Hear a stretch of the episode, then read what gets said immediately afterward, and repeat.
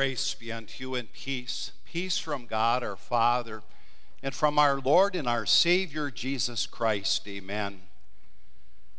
Dear fellow recipients of the blessings of the gospel of Jesus Christ and sharers of that gospel, as we work together as pastors and members to spread the saving name of Jesus throughout the world.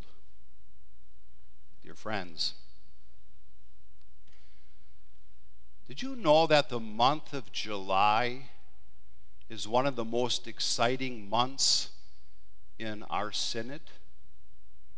I say that because it's usually in the month of July that many of the graduates of our seminary and Martin Luther College are installed into the office of the public ministry for the first time as pastors, as teachers, as staff ministers. And, and that brings excitement. It also brings expectations. Young pastors and teachers have exciting expectations about the work they will do in the congregation to which the Lord has sent them. And members also have exciting expectations of the work that their new pastors and teachers will do for them and with them and that's exciting.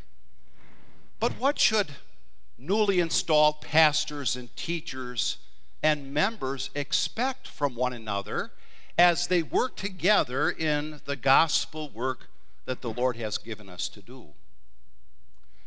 Well, in the gospel lesson for today, we hear how Jesus sent his disciples on their first mission trip.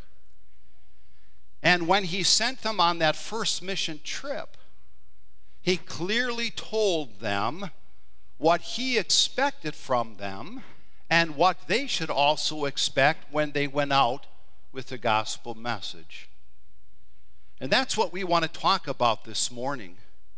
As we gather together as fellow believers in the kingdom of our Lord, we want to talk about the gospel ministry this morning and the gospel expectations that our Savior gives to us as we work together, whether we're a pastor, teacher, or member of St. Paul Lutheran Church. Now, last week we heard about the kind of reception that Jesus received in his home congregation when he preached a sermon there. Unlike St. Paul Lutheran Church in Lake Mills, which usually gathers their door offering for a son of a congregation when he preaches his first sermon here as a way to encourage him in that preparation for the pastoral ministry, Jesus' home congregation wanted to throw him off a cliff after his first sermon. I can well imagine that the last thing that the disciples were expecting after Jesus was rejected in his hometown, that Jesus would now send them out into other areas to preach the Word of God. But that's exactly what Jesus did. But before sending out his disciples on that first mission trip, he told them what he expected from them, or we might say ministry expectations. Mark writes, Calling the twelve to him, he began to send them out two by two and and gave them authority over impure spirits. These were his instructions Take nothing for the journey except a staff, no bread, no bag, no money in your belts. Wear sandals, but not an extra shirt. And whenever you enter a house, stay there until you leave that town. Now, now here's kind of a technical thing that we often say. Uh, this, this reading is really kind of a descriptive part of God's Word. In other words, uh, through this, the Holy Spirit describes to us what happened when Jesus sent his disciples on that first uh, mission trip. Uh, it's not a prescriptive part of, uh, of Scripture. In other words, this is what this does not apply to all servants of the gospel in the church at all times and in all places. But we can learn some important things from these words. You see, Jesus' point was not that his disciples would be beggars or paupers. But what he did expect from them is that they would completely trust him to provide all that they needed for the work that they would do. And so Jesus said to them when he sent them out, He said, I don't want you taking a lot with you.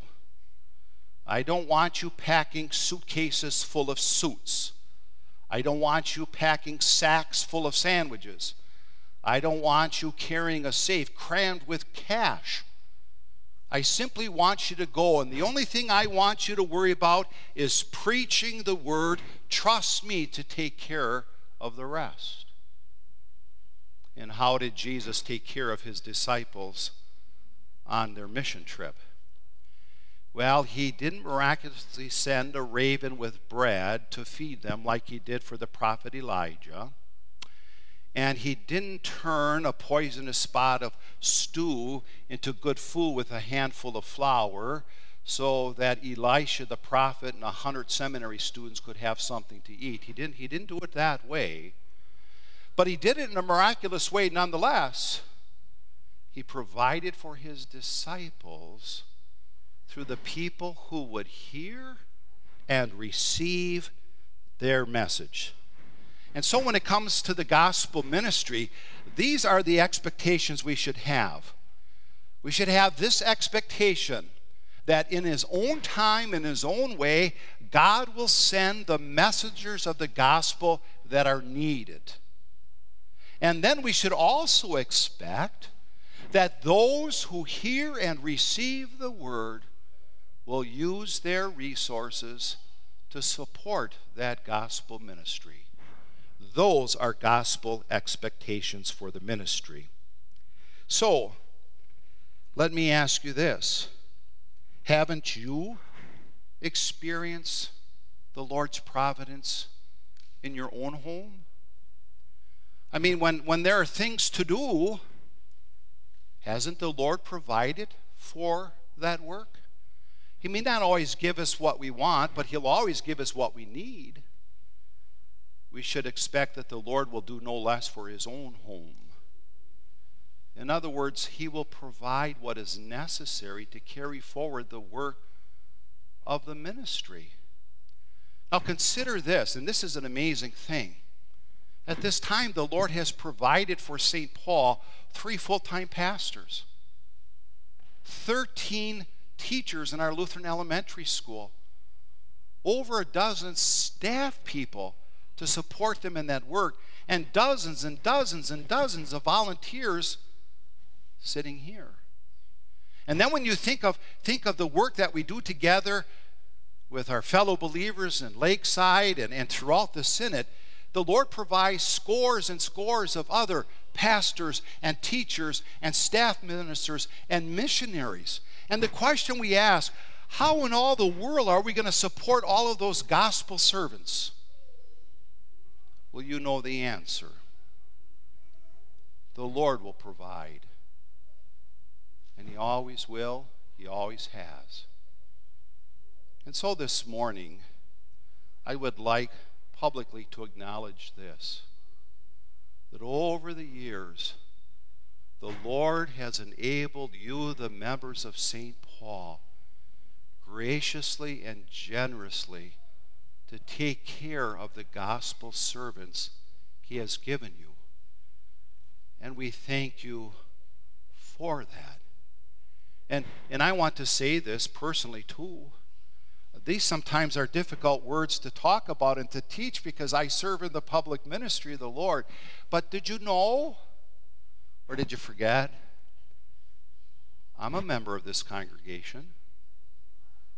Pastor Tom even Pastor Nass are my pastors too. And the teachers that serve in our classroom, those are messengers of the gospel that, that I support too we consider it a great privilege to be able to serve here at St. Paul. And we consider it a special blessing to work in a congregation where you, the members, you don't look upon our working relationship just as a business arrangement or just some basic human relationship. What a joy it is to know that God brought us together in a miraculous way and that our relationship is sacred and holy established by the Lord. So, may we continue to trust that as the years go on, that the Lord is going to provide the messengers of the gospel that are needed. And let us also expect and trust in the Lord that He will always provide the resources to support those messengers in their work. But there are more expectations that Jesus brought to his disciples' attention. He continued, If any place will not welcome you or listen to you, leave that place and shake the dust off your feet as a testimony against them. They went out and preached that people should repent. They drove out many demons and anointed many sick people with oil and healed them. The most important thing that Jesus expects from the messengers of the gospel is that they be faithful in presenting God's word, both law and gospel. However, Jesus told his disciples that they shouldn't expect that everyone is going to receive and accept the message that they bring. Someone rejected. And when that happened, what did Jesus expect? He didn't expect his disciples to change the message to satisfy what people wanted to hear. He didn't expect them to use some other kinds of tricks or treats to win them over for the kingdom of God. No, they were to be faithful in proclaiming the word, even if people rejected it. And when people did reject it, all they were to do is to give testimony that those who reject Jesus and his word will have to answer to Jesus for that on Judgment Day. Sadly, not everyone is going to accept and receive the message of God's Word that we bring to them here in the Lake Mills area and around the world. There will be those who will reject that Word. Jesus tells us here and elsewhere that we should expect that. And when that happens, what should we do? Again, Jesus does not expect that somehow we're going to change the Word of God or soften it or somehow use some other kinds of tricks and treats to win people over for the kingdom of God. Uh, in the end, that doesn't really work, and in the end, it truly is wrong. Jesus wants to be faithful, wants us to be faithful in proclaiming the word, regardless of how it is received. And then, if someone rejects it, simply give the testimony that they will have to answer to Jesus for that on Judgment Day. On the other hand, the good news is this that there were those who did receive the disciples and the message they brought. They experienced gospel victories. They drove out demons, they healed the sick, and people, by God's grace, received and believed the message. Yes, those who use the Word of God, who wield that sword of the Spirit, should expect that by God's grace there will be some who will hear and believe and be saved. And so it is with us here at St. Paul. We should expect that when we proclaim the powerful Word of God, there will be those gospel victories, and I can prove it. All of you sitting here this morning are evidence of it. Through the word that someone brought to you in your life, God won you for his kingdom. You are evidence of the power of God's word. And working together, we experience other gospel victories. Let, let me share these statistics with you. Since January 2021 through June of 2021, we have had nine babies baptized at that baptismal font. We have had 22 young people confirmed in the Lutheran faith and 19 adults received into membership either by adult confirmation or by profession of faith. Those are gospel victories. Last week, another baby was baptized. Next Sunday, another baby is going to be baptized. Currently, 10 adults are taking adult instruction class with the pastors. And there's a large group of people waiting in line to start that class this coming fall. All of these are evidence of God's grace to us. and a reminder that we should expect that when we are faithful in proclaiming God's word, preaching repentance, that is, showing people that they need a Savior through the law by exposing their sinfulness, but then also comforting them with the good news that they have a Savior in Christ Jesus our Lord.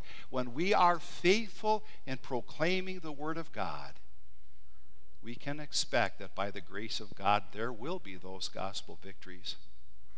And all the glory belongs to our God. Now, one of the things that I often teach people about the blessings of regular church attendance is this there is a blessing, a special blessing, if you were able to come to church every Sunday throughout a year. If you were to come to church 52 Sundays in a year, did you know that through the assigned lessons that we use, you will have had a chance to review every major doctrine in God's Word. That's a review that all of us need. And today's lessons are an example. Because through the lessons that we read today, Jesus taught us some important lessons about the gospel ministry those who serve in it and those who are served by it. And what did we learn? We learn that we can expect some things. First of all, we learn that we can expect that the Lord of the church will send gospel messengers where they are needed, and He will provide for those messengers through His people. And then we also learned that when God's word is proclaimed in its truth and purity, there will be those who will brought, be brought to faith, who will believe in Jesus and who will join us in heaven. So, dear friends, when it comes to our gospel ministry here at St. Paul, let's expect that. Amen. Please stand. And the peace of God that surpasses all understanding shall keep our hearts and minds through faith in Christ Jesus our Lord.